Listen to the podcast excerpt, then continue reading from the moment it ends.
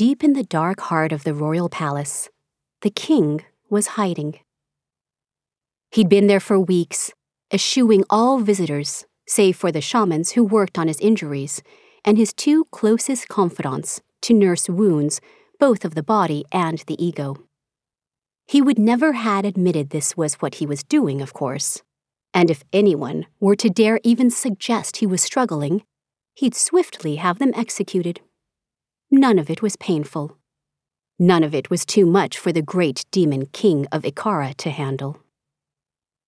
Yet, like most lies people tell themselves, it came apart in the shadow and quiet of the night. The king, however much he expressed otherwise, was shaken. His wounds had penetrated deeper than flesh and bone. They had burrowed, insidiously, down each vein and cell and pore, until he could feel the fear echoing alongside every beat of his heart. And this fear took a shape, a name. Lei Ji. He refused to speak it out loud, but his body betrayed him.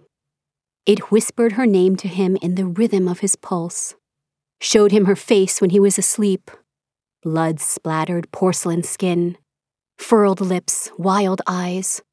Those bright golden eyes honed with so much rage it pierced right to his soul, right down to places within him he thought he'd long since stamped out of life.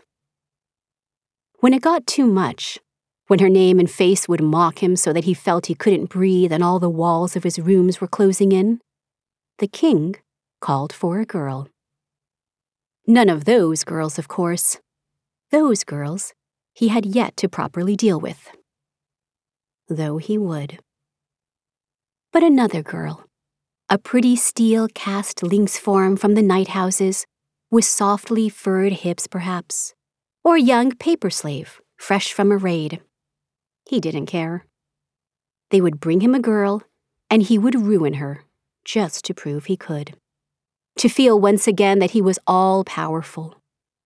One human girl would not get the better of him, even if the constant sting and ache of his scars reminded him how close she had come.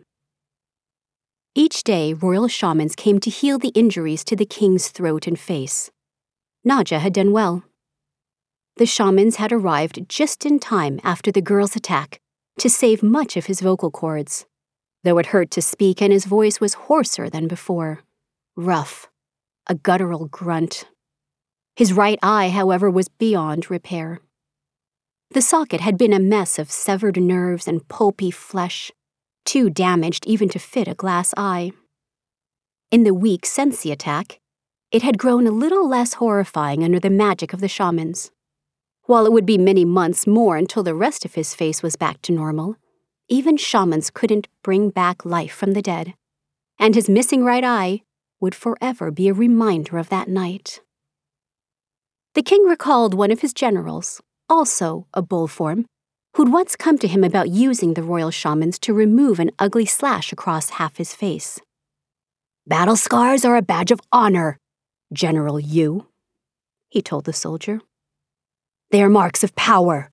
To rid oneself of them would be to show weakness. Wear your scars with pride. Wear your scars with pride. What God's damn crap. He always knew it, of course, but some part of him had believed in the sentiment once. Not anymore. The king knew now exactly what scars were reminders of your own failings. And so were those who dealt them. The girl was still out there, but the king had faith. Naja had not failed him yet. She would find her, just as she promised she would, along with the traitor, Ketai Hanno's daughter, and she would bring both of them back to the palace for him. Because this was something else the king had learned about scars. They were a brilliant furnace of hate. And if rage like this could give a weak human girl the power to attack him, well, they would see what it could do to a demon king with a ferocious hunger for revenge.